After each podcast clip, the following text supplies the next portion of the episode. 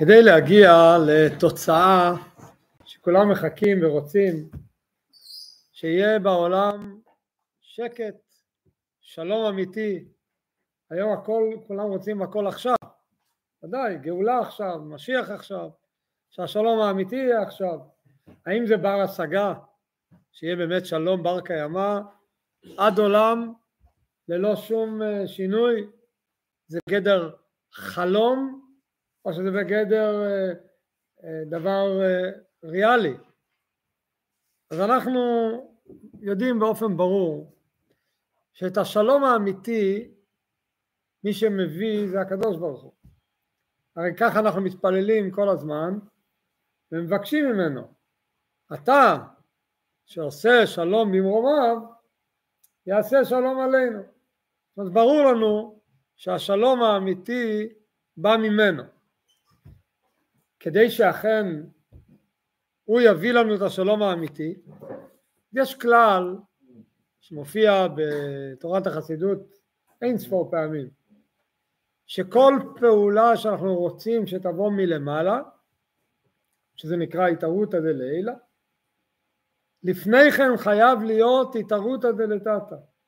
האדם עושה מלמטה פעולה, ואז בהתאם לכך הוא מקבל את ההשפעה מלמעלה.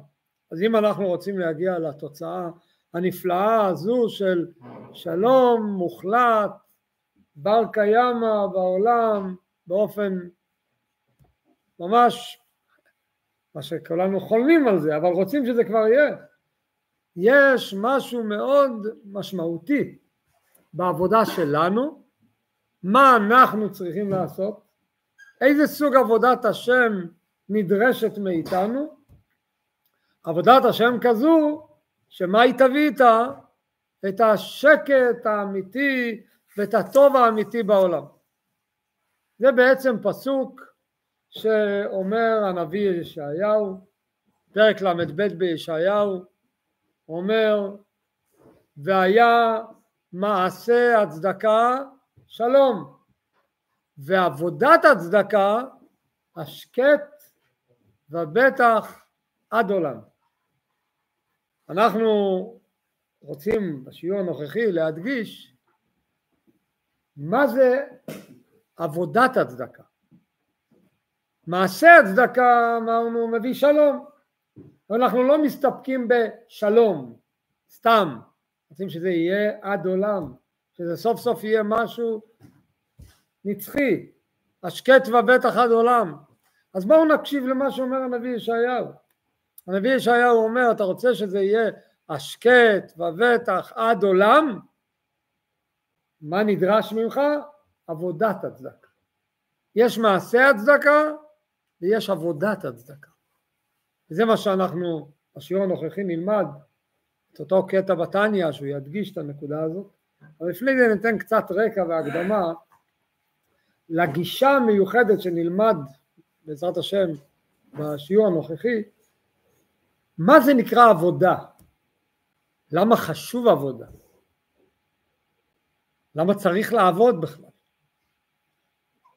האמת שמסתכלים בתורה, נברא עולם, ששת ימי בראשית. ביום השישי נברא אדם. הוא נברא אחרון בבריאה, אחד ההסברים, כמו מלך שמגיע והכל מוכן, הכל מוכן לסעודה. נו, המלך מגיע, הכל מוכן לסעודה, לכאורה מה היה מצופה? המלך בא, קח כורסה, שב רגל על רגל, תהנה מהעולם היפה שנברא לפניך. אומרת לנו התורה לא, איך שנברא האדם ויניחהו בגן עדן אמנם, אבל מה הוא צריך לעשות שם? לעובדה או לשומרה, תעבוד. לא באת לפה בשביל להסתכל וליהנות מהחיים, אתה באת לפה לעולם לעובדה, מה זה כל כך החשיבות הזו של הלעובדה, שהאדם רק נברא והכל מוכן, הכל מושלם. לא, אתה צריך לעבוד. אברהם אבינו, כתוב בתורה, גם בבראשית, בפרשת לך לך, שהקדוש ברוך הוא הבטיח לו ואמר לו, לזרעך אתן את הארץ הזאת. אז בפסוקים יש לנו את הסיפור ככה, זה נאמר לו. אבל מאחורי הקלעים, עד שזה נאמר לו, אברהם ידע שהוא אמור לקבל לזרעו חלקת אה, ארץ גדולה, אבל עדיין הוא היה בסיטואציה שהוא יכול לבחור איפה בדיוק הוא רוצה שזה יהיה. מספר המדרש שאברהם אבינו מתחיל לטייל, להסתובב בעולם, לבקש לראות איפה כדאי, אה, מה שנקרא להכות שורשים, איפה כדאי שהצאצאים שלו וכל העם יהיה להם את המקום שלהם. אומר המדרש שאברהם אבינו הגיע קודם כל למקום שנקרא ארם נהריים. מה הוא רואה בארם נהריים? הוא רואה בני אדם אוכלים, שותים ופוחזים. היינו, נהנים מהחיים. זה, זה סוג ההתעסקות של האנשים באותו מקום. אברהם אבינו ראה את זה, מיד הוא אמר, הלוואי לא יהיה לי חלק בארץ הזאת. לא פה אני רוצה שיהיה המשכיות ופה יהיה העם היהודי. המשיך אברהם אבינו ללכת. לאן הוא הגיע? הגיע לשער הצפוני של הכניסה לארץ. פה לא רחוק מאיתנו, סולמה של צור זה נקרא. הגיע פה לגבול הצפוני שלנו. ואז הוא רואה, מסתכל, הוא רואה אנשים עובדים, מנקשים, עודרים, עסוקים בעמל. אברהם אבינו ראה את זה, מה הוא אמר? הלוואי יהי חלקי בארץ הזאת. ואז נאמר לו מיד הפסוק לזרעך אתן את הארץ הזאת. כן, אברהם אבינו שניתנה לו האפשרות לחפש איפה המקום שהוא רוצה, לבחור מה הדבר, איזה סוג, יש מושג שהמקום משפיע על האנשים שגרים שם. אז אם יש מקום שסוג המקום הזה, כל האנשים שם אוכלים ושותים ופוחזים, זה מקום שגורם לאנשים פה לחפש ליהנות מהחיים ולא לעמול ולא לעבוד, הוא לא רוצה להיות שם. הוא מחפש מקום שהמקום עצמו הוא מקום שגורם לאנשים לזוז ולעבוד. למה כל כך חשוב העניין הזה? למה כל כך חשוב עמל, עבודה? אולי נשאל את השאלה בצורה אחרת. אמרנו שאיך שברא הקדוש ברוך הוא את העולם, אמר לאברהם, לאדם הראשון, לעובדה. הקדוש ברוך הוא כל יכול. מה היה אכפת לו? הרי הוא טוב. טבע הטוב להיטיב. מה היה אכפת לקדוש ברוך הוא? שיהיה לנו טוב בשפע בלי לעבוד. קבלו הכל בחינם. מה אכפת לו? מה, הרי הוא, הוא צריך את העבודה, הוא, הוא, הוא נהנה מזה, הוא חסר לו משהו ואנחנו משלימים לו. הוא שלמות הכל, הוא לא צריך כלום. אז מה הוא היה צריך את זה? למה הוא ברא עולם בצורה כזו שאנשים צריכים לעבוד כדי לקבל?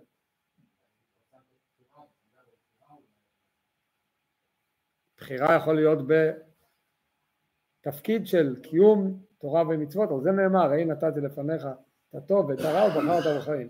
פה אני מדבר אפילו על עבודה פשוטה. אתה רוצה שיהיה לך חיטה? תעבוד קשה, תחרוש, תזרע, תשקה, תקצור, תטחן, בסוף תקבל. זה לא בא, זה לא יצמח לך על העץ ככה. יש לזה הסבר נפלא. זה כי הקדוש ברוך הוא רצה לעשות טוב עם הנברא. זה הטוב האמיתי של הנברא. מדוע? נקודה מעניינת מאוד. אילו האדם היה מקבל הכל בקלות, בחינם, בלי עמל, תשב רגל על רגל הכל מגיע אליך, נניח אפילו שהוא כן היה מעריך, אפילו נניח הקדוש ברוך הוא היה בורא לו טבע שהוא כן יעריך, הוא היה מגיע לשלימות של מקבל. אני מקבל, אני נברא, אני מקבל, אני יודע לקבל טוב, אני אוהב לקבל הרבה, אני מקבל. הקדוש ברוך הוא רצה לעשות איתנו טוב יותר, רצה להפוך אותנו למשפיעים, רצה לעשות אותנו שותפים שלו.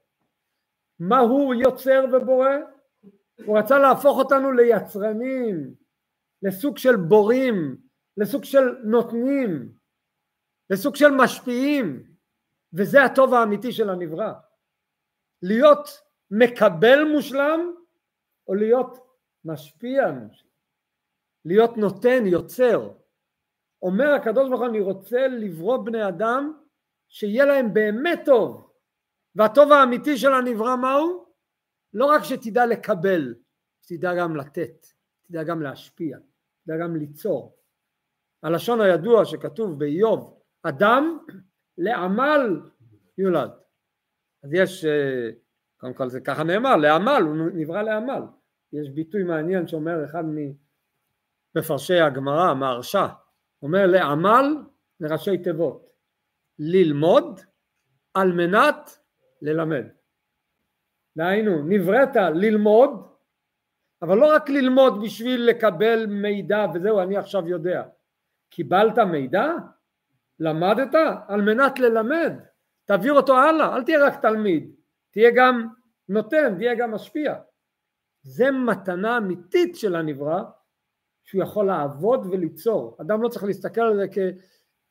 הקדוש ברוך הוא העמיס עלינו, מה, הוא לא מרחם עלינו? להפך, כי הוא אוהב אותנו, אז הוא רוצה שיהיה לנו טוב אמיתי, זה הטוב האמיתי של הנברא. אברהם אבינו חיפש מקום לקבורת שרה, מערת המכפלה.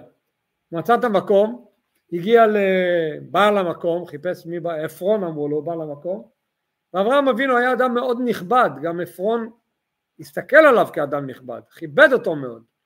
ואברהם אבינו אומר לו, אני רוצה את המקום הזה, אומר לו עפרון כתגובה ראשונית, מה הוא אומר לו? קח חינם, בשמחה. אברהם אבינו אומר לו, אני לא רוצה בחינם, אני רוצה לשלם. בכסף מלא, אני רוצה לשלם על זה.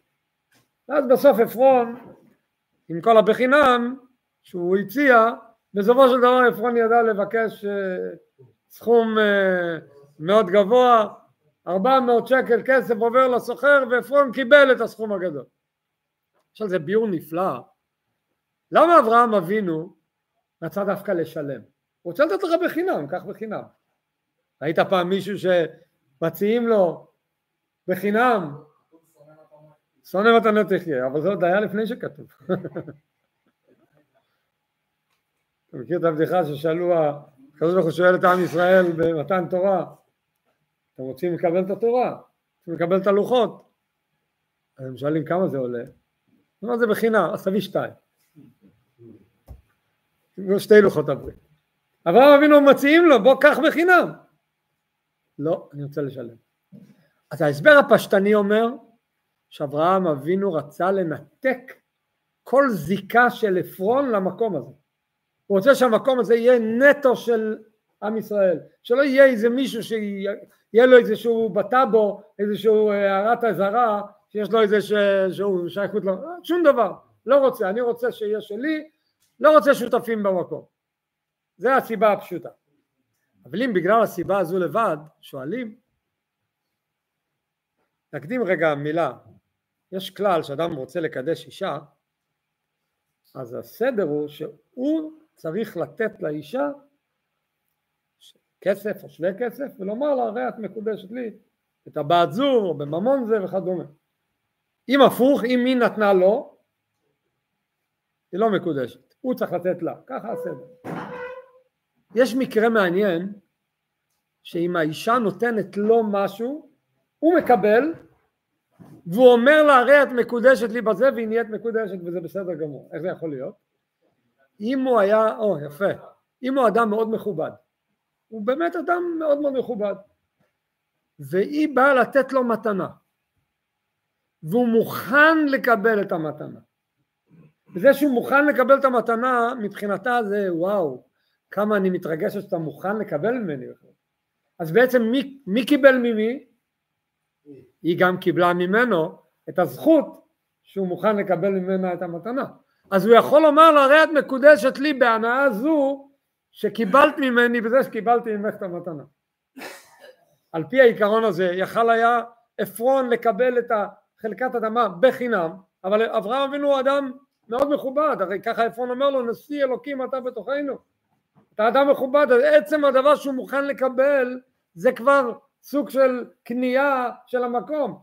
אברהם אבינו לא אומר אני רוצה לשלם. למה? כי כמו שאמרנו כרגע, אברהם אבינו לא רוצה בחינם.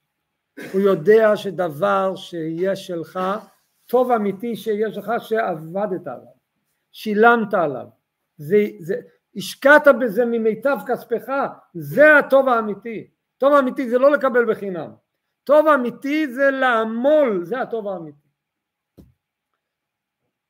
יש בחסידות חב"ד שלט של שבע דורות. בעל התניא הוא הראשון, הרבי מלובביץ' השביעי. אחרי שהסתלק חמיב של הרבי, הרבי השישי, הרבי לא רצה לקבל את המנהיגות של הדור שנה שלמה. שנה שלמה הוא, הוא ניסה ל, לדחות את כל הבקשות, אבל כעבור שנה הרבי הסכים. בהזדמנות הראשונה כשהרבי ישב עם החסידים, קבל, יום הזדמנות קבלת הנשיאות, אז מאוד חשוב מה הרבי אמר, הוא שם מה שנקרא את היסודות להנהגה שלו. יש כזה, נקרא הצהרה הראשונה שאתה אומר ביום שאתה נכנס לתפקיד, יש לזה משמעות מאוד גדולה.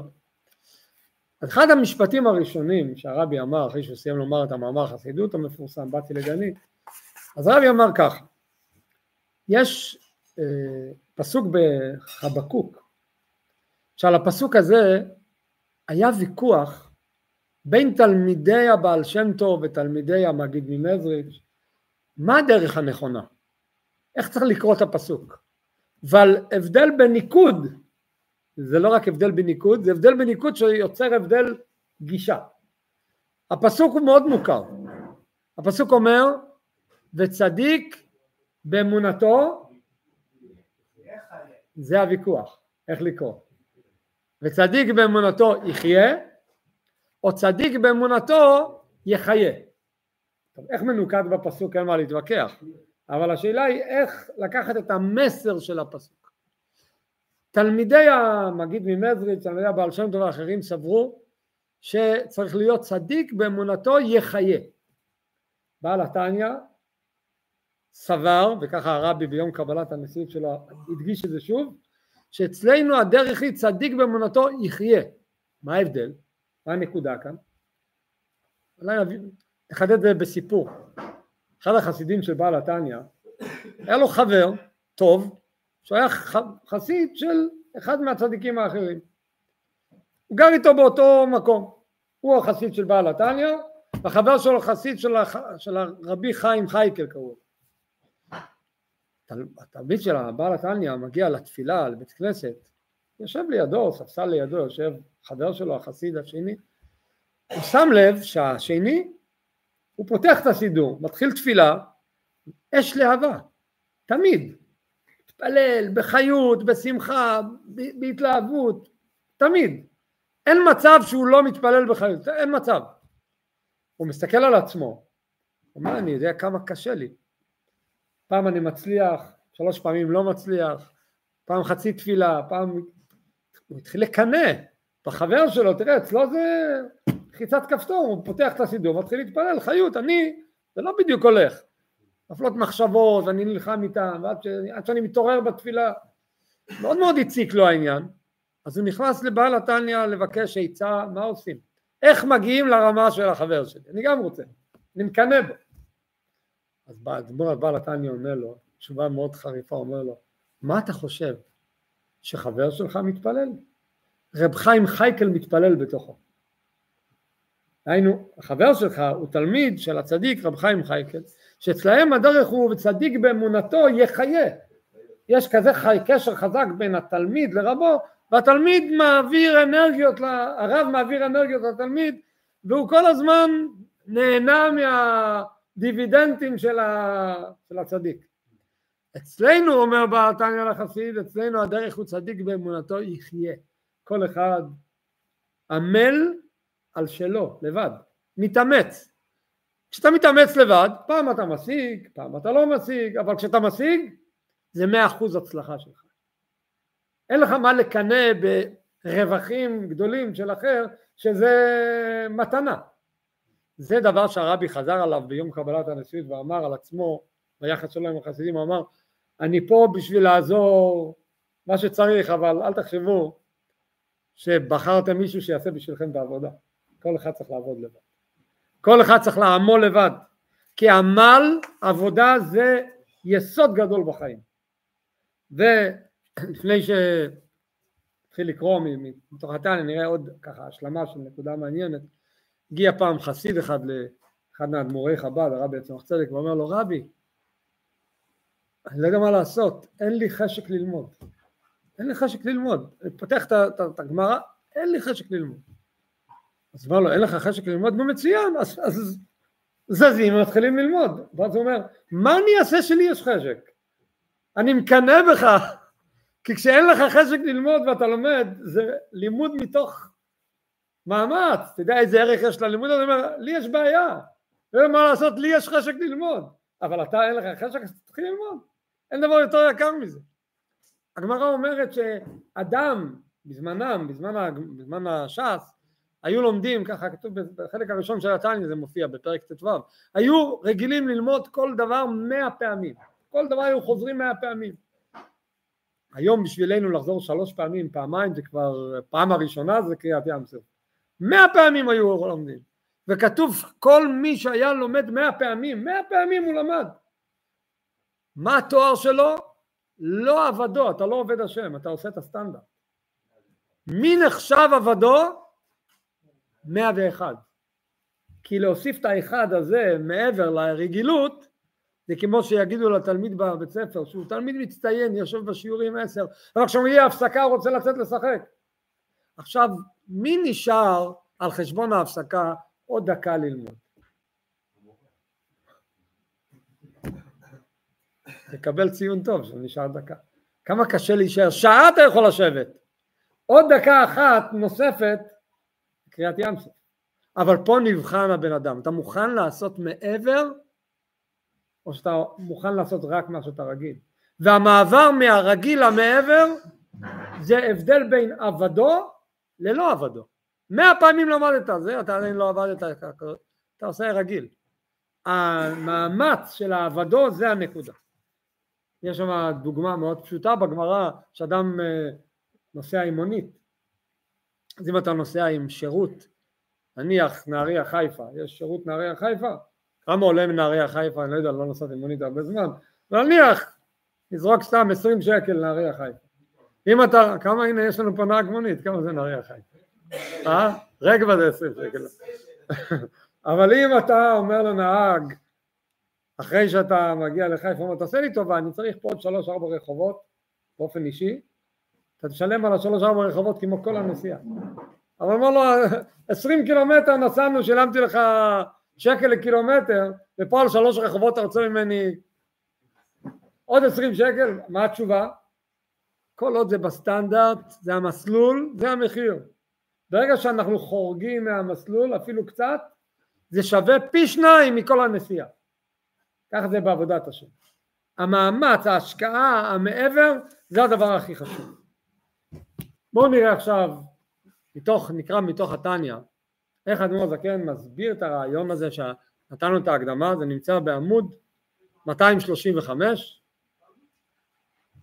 235, דף קי"ח עמוד א', יש באמצע העמוד את הנקודה, הקטע שמתחיל במילים והנה מודעת זאת.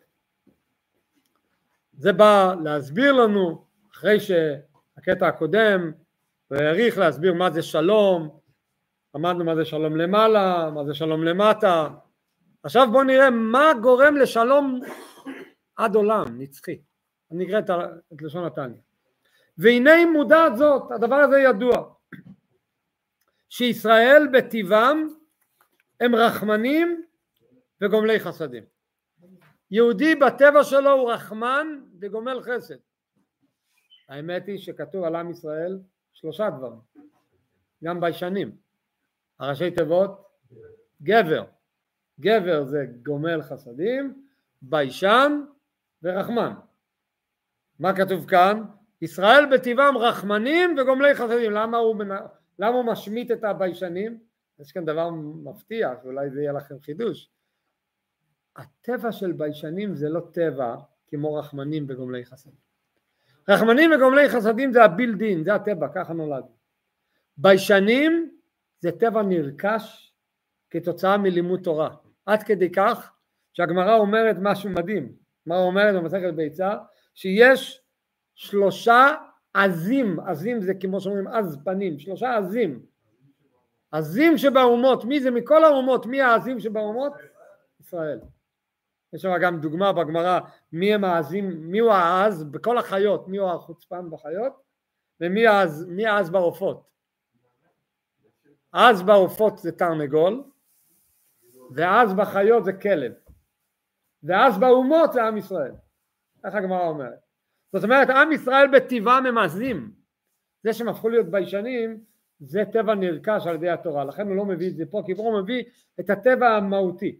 על כל פנים נקרא את הלשון שוב. והנה מודעת זאת, שישראל בטבעם הם רחמנים וגומלי חסדים. למה היהודי בטבעו הוא רחמן וגומל חסדים? האמת היא שיהודי יש לו הרי גם נפש בהמית וגם נפש אלוקית.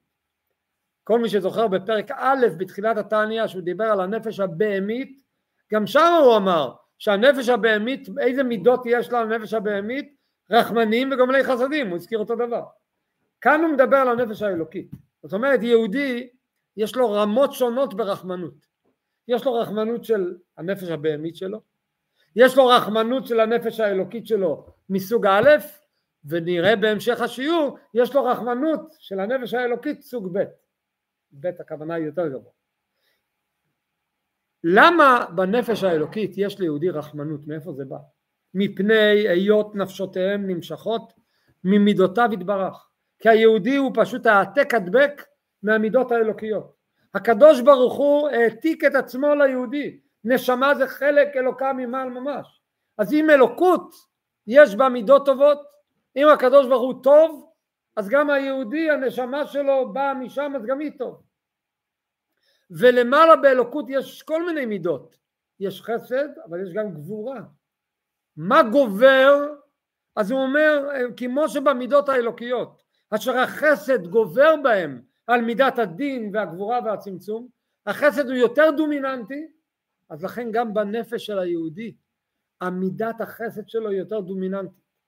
זה גם לא, כמעט לא תלוי בך, אפילו מצד הנפש הבהמית שלך זה ככה. ובוודאי מצד הנפש האלוקית שלך, יש לך בטבע טבע טוב, אתה גומל חסד בטבע שלך. כמו שכתוב, גבר חסדו על יראיו, החסד הוא יותר חזק מהיראה, מהגבורה, שלכן נקראת הנשמה בת כהן, כמו שכתוב בזוהר הקדוש. כהנים כידוע הם אנשי חסד, הרי מי מברך את עם ישראל ברכת הכהנים? הכהנים, הם אלו שעולים לדוכן והם אומרים יברכך וישמרך יאיר השם פניו אליך. הקדוש ברוך הוא בחר בהם להיות צינורות השפע. הנשמה מכונה בזוהר בת כהן. למה בת כהן? כי היא נמשכת מחסד היא כהן היא חסד אוקיי אז יהודי יש לו בטבע רחמנות יש רחמנות בלי עבודה מה שנקרא מאה יש רחמנות של מאה ואחד יש רחמנות של עבודה וכל מה שדיברנו, מה שאנחנו נראה פה, מה הרבה יותר משובח? שזה בא עם עבודה. כי כשאתה עושה את זה שזה זורם אצלך בטבעי, זה מצוין, זה טוב, יש לזה תוצאות גם, אבל זה בכלל באין ארוך יותר אם זה יבוא אצלך מהמאמץ, מהעבודה. זאת אומרת ככה. והנה, הצדקה נמשכת מבחינה זו, כשאדם נותן צדקה ועוזר לאחרים בגלל הטבע שלו, אפילו הטבע האלוקי שלו נקראת בשם מעשה הצדקה זה מה שהבאנו קודם הנביא ישעיהו אומר והיה מעשה הצדקה שלום מה זה מעשה הצדקה? מעשה זה הזרימה הטבעית הסטנדרטית של יהודי בלי עבודה טבעי אתה נותן כמה אתה נותן? אתה רואה אדם מסכן שם יד בכיס נותן לו משהו עוזר לו. מה שאתה יכול אתה עוזר אתה לא חושב פעמיים אפילו. כל עוד הנתינה היא בטבע בזרימה שלך בסטנדרט אף אחד לא נופל מהכיסא, לא מגיע לך בשביל זה עולם ומלואו, זה הטבע, זה הטבע שלך, זכית ברוך השם אתה יהודי, יש לך טבע טוב. כי שם מעשה נופל על מה שייך להתבטא בניסוח מעשה, על דבר שכבר נעשה, או שנעשה תמיד ממילא, דבר שנעשה זורם בטבעיות, והוא דבר ההווה ורגיל תמיד, דבר שאתה עושה באופן טבעי, באופן תמידי, בלי מאמץ, אוקיי, כל הכבוד, אבל זה נקרא מעשה. ואף כאן, אותו דבר כשיהודי משתמש בטבע הזה שהקדוש ברוך הוא שתל בתוכו. הרי מידת החסד והרחמנות הוטבעה בנפשות כל בית ישראל מכבר. הקדוש ברוך הוא הטביע אצל כל אחד בנפש שלו את המהות הזו של החסד. מעת בריאותן והשתלשלותן ממידותיו יתברך, מאז שנבראת, נבראת יהודי, קיבלת בילדין אופי כזה, אופי של רחמנות, של חסד, כמו שכתוב ויפח באפיו. מה הוא אומר בתחילת התניא? מה זה ויפח באפיו? ואתה נפחת בי, מה זה ויפח? איזה סוג אנרגיה נכנסת בנפיחה? הפנימי. אז הקדוש ברוך הוא לקח את הפנימיות שלו ונתן לך. מה הפנימיות שלו? טוב, גם אתה טוב. לא עשיתי בשביל זה כלום, נבראתי כך. אומן דנהפך, כולי, מי שמנפח, מנפח מהפנימיות שלו. וגם בכל יום ויום, בטובו, מחדש, מעשה בראשית. הקדוש ברוך הוא כל יום מחדש את הבריאה מהטוב שלו, ומזרים טוב לכולם. זה זורם אצלנו. וחדשים לבקרים רבה אמונתך. כל עוד אתה עושה חסד ברגיל, באיזי, בכיף שלך, אף אחד לא יוצא מהכלים. אתה תקבל איזה שכר, יהיה לך שלום, יהיה טוב בעולם, אבל כמה טוב יהיה? כמה טוב שאתה תעשה, כמה זמן זה יחזיק מעמד? זמן קצר, אתה צריך כל הזמן אה, אה, לעשות החייאה מחודשת. אך לשון עבודה, מה מתכוון הנביא ישעיהו שאומר עבודת הצדקה, מה זה עבודה? עבודה זה כמו אור מעובד. היום העיבוד של האורות הוא כבר תהליך מהיר, כימי, אה, אבל בזמן שהיו עובדים ידנית, לעבד אורות זה היה עבודה מאוד מאוד קשה ומאוד מאוד סוחטת ומאוד מאוד מאמץ אדיר. לעבוד, לעבד, זה, זה לא, לא דבר קל. עבודת הצדקה, בשונה ממעשה הצדקה, מה זה עבודה? אינו נופל אלא, על מה נופל הביטוי עבודה? על דבר שאדם עושה ביגיעה עצומה נגד טבע נפשו אדם מתייגע יגיעה עצומה ועושה משהו שהוא נגד הטבע שלו רק שמבטל טיבו ורצונו הטבע שלי הייתי בא לישון עכשיו ליהנות או אני מוכן לתת במינון מסוים. אני מוכן ללמוד בוא תן לי עשר דקות רבע שעה שעה מקסימום יום שלם וכן הלאה בכל תחום שהוא. כל עוד אתה עושה לפי הטבע שלך איך שזורם אצלך. אבל ליגע עצמו בתורה בתפילה להתייגע עד מיצוי הנפש פשוט לסחוט את הנפש שלך זה לא פשוט. יש סיפור מדהים בגמרא על, על רב, רבי פרידא קראו לו, קראו לו רבי פרידא היה אחד מהתנאים הסבלנות שלו היה לא מהעולם הזה לשמוע את הסבלנות שלו הרגילה אנחנו ניפול מהכיסא היה לו תלמיד אחד שהוא היה סתום, סליחה על הביטוי, לא קלט. עד שהוא קלט משהו, רבי פרידא היה צריך להגיד לו את זה כמה פעמים? ארבע מאות פעמים. ארבע מאות פעמים היה צריך לחזור. לא לחזור עוד הפעם כמו תוכי, היה שם מכשיר הקלטה שיעבוד ארבע מאות פעמים. היה כל פעם בצורה אחרת, בהסבר אחר, בצורה... ארבע מאות פעמים, אחרי ארבע מאות פעמים ירד האסימון, הוא אומר אוקיי הבנתי. ורבי פרידא חזר לתלמיד הזה ארבע מאות פעמים. יום אחד נכנס בן אדם לבית, לבית המדרש ואומר לרבי פריידה שהוא רוצה אותו לאיזה עניין מסוים, איזה מצווה מסוימת. אז רבי פריידה אמר אוקיי, אני אסיים ללמוד איתו, אני, אני בא. ארבע מאות פעמים הוא יושב עם התלמיד. אחרי ארבע מאות פעמים הוא אומר לו, נו, הבנת? הוא אומר לו, לא, אני מצטער, היום לא הבנתי כלום. הוא אומר לו, אבל מה השתנה? אנחנו ארבע מאות פעמים הגעתי. הוא אומר כי אתה אמרת שאתה צריך ללכת וכל הזמן אני במתח, עוד רגע אתה עוזב אותי, עוד רגע אתה עוזב אותי, לא הצלחתי לקלוט. אז הוא אומר לו, רבי פרידה, אתה יודע מה, לא עוזב אותך, בוא נתחיל מההתחלה. התחיל מההתחלה עוד הפעם, עוד הפעם ארבע מאות פעמים. באותו יום הוא לימד אותו שמונה מאות פעמים את הדבר, אומרת הגמרא. יצא בת קול משמיים, ואמרה רבי פרידה, יש לך בחירה איזה שכר אתה רוצה. או שאתה תחיה ארבע מאות שנה על שכר ארבע מאות פעמים האלה, או שאתה וכל אנשי הדור שלך יזכו להיות בני עולם הבא. מה אתה בוחר? רבי פריידה אמר, אני רוצה לזכות לי ולכל הדור, לא רוצה לקבל קרדיט ארבע מאות שנה בשבילי, תן לי ולכל הדור בני עולם הבא.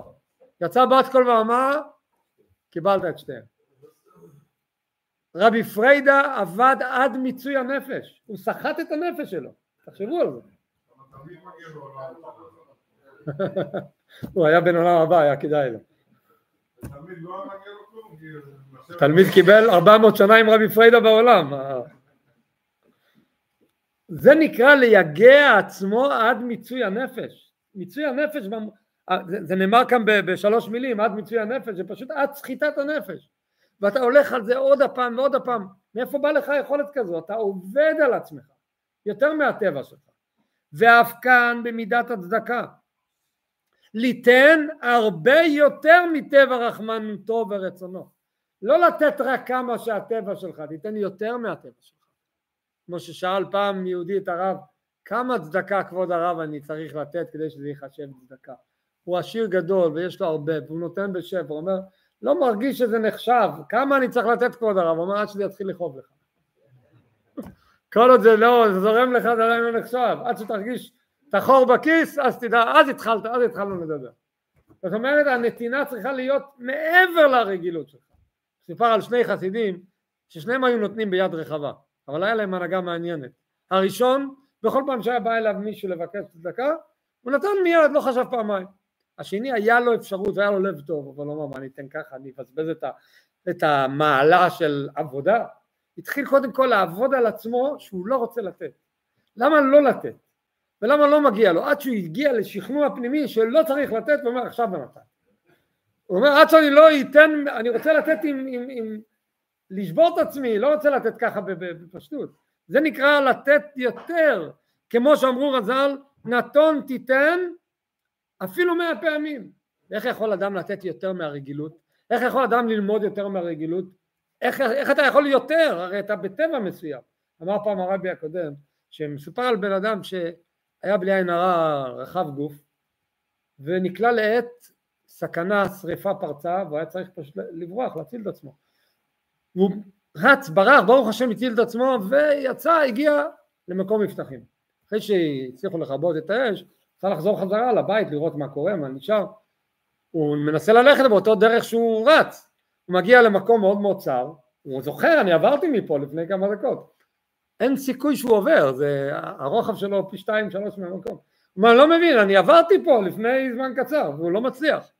אז מה ההסבר? הוא עבר או לא עבר? הוא דמיין או לא דמיין? הוא באמת עבר שם. כשאתה נמצא בלחץ של סכנת חיים, הגוף שלך גם נהיה מכווץ, אתה מצליח. באופן רגיל אי אפשר להצליח באמת, אבל אם זה נוגע לך בחיים, אתה תצליח. וזה פה דורש, בעל התניא אומר, אצלך עבודת השם צריכה להיות שזה יהיה נוגע לך, שזה יהיה אכפת לך. אם זה יבוא רק בגלל איזה שכר אני מקבל, וכמה טוב וכמה כיף, אין סיכוי שאתה תעשה קצת מעבר, ברגע שהטיפה יתחיל לגרד לך, אתה תתחיל לחפש איך אתה בורח מהעניין. אם זה נוגע לך, אתה עושה את זה עד מצוי הנפש.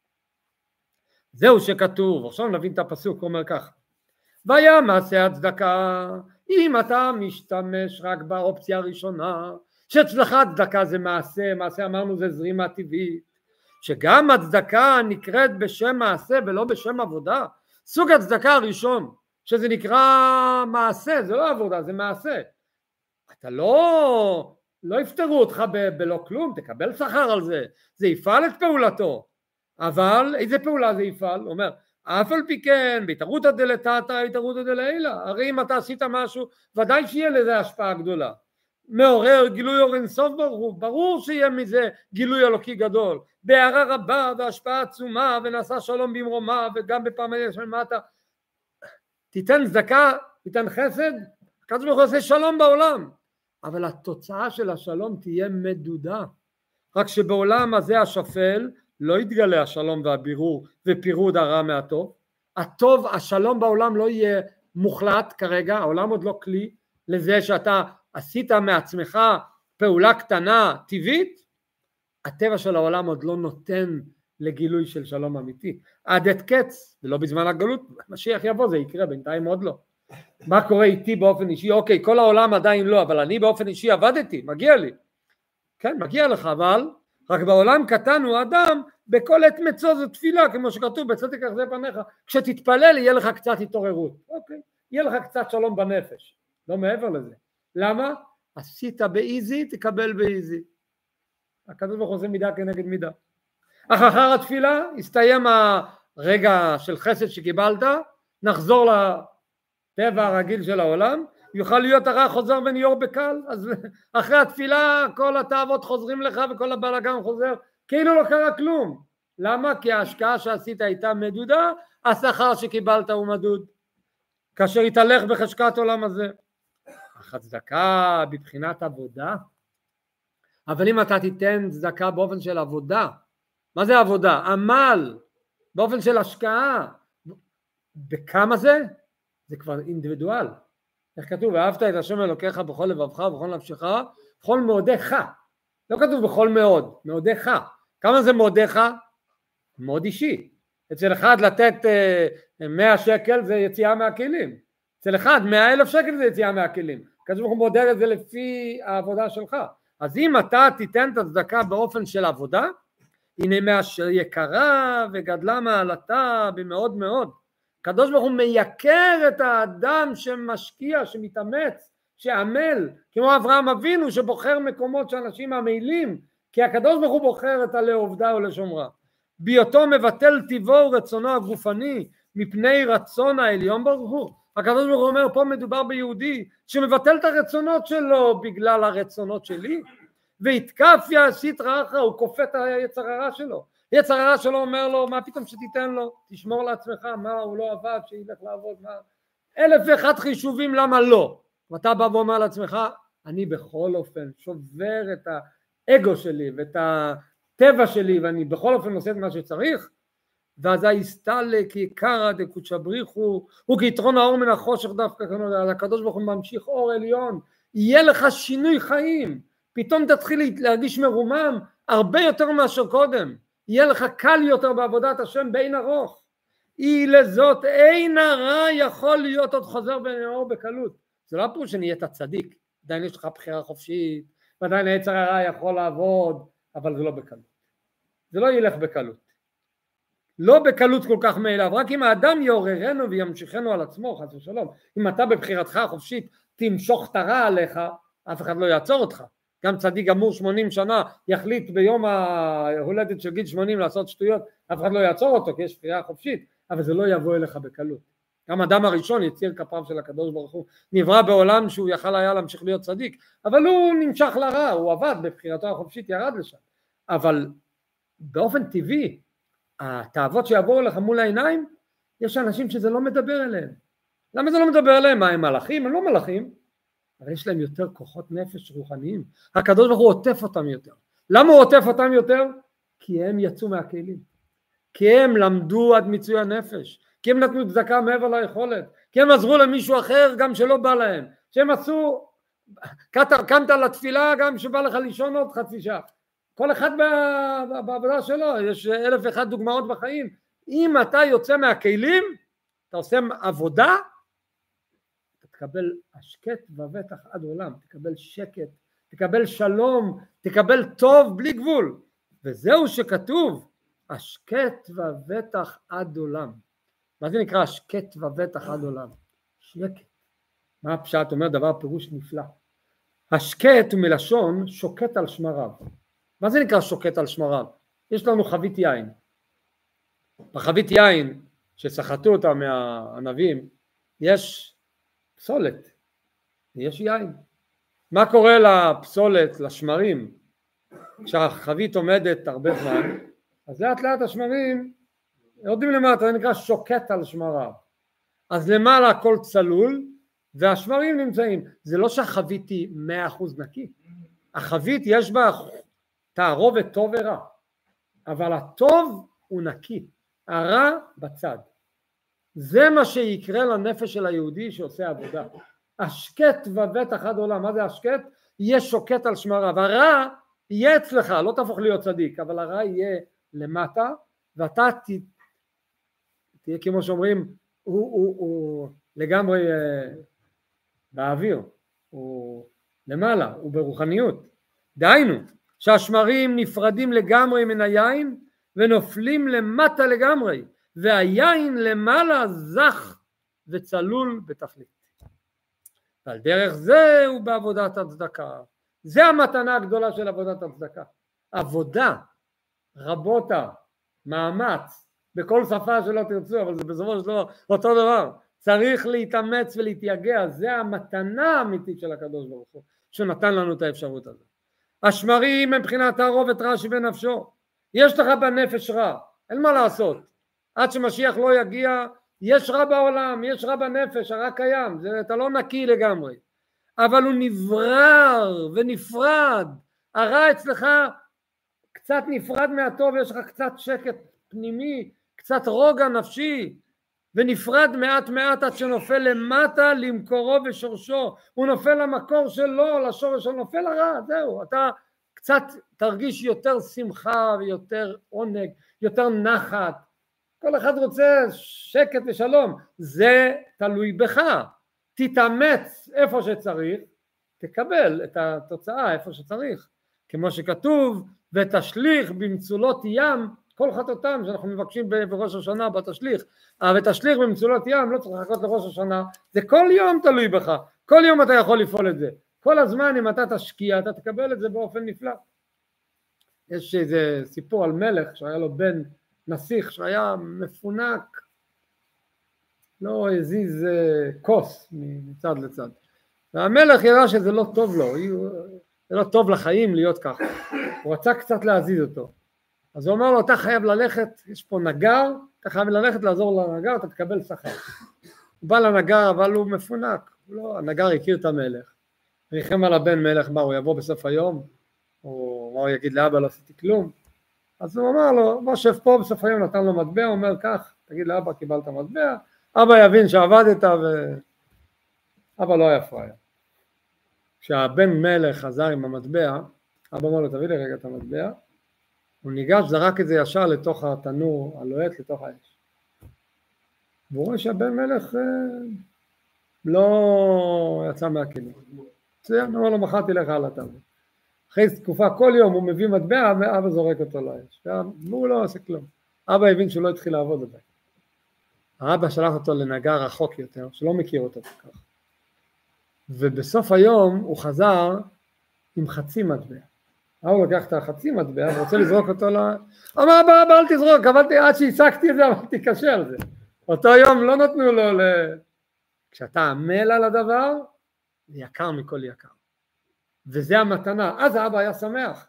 עכשיו הבן שלי ידע לייקר דבר שהוא מקבל כי הוא התאמץ עליו. והקדוש ברוך הוא גם רוצה, הוא רוצה לתת לנו אור ושמחה ואהבה, הוא רוצה לתת לנו.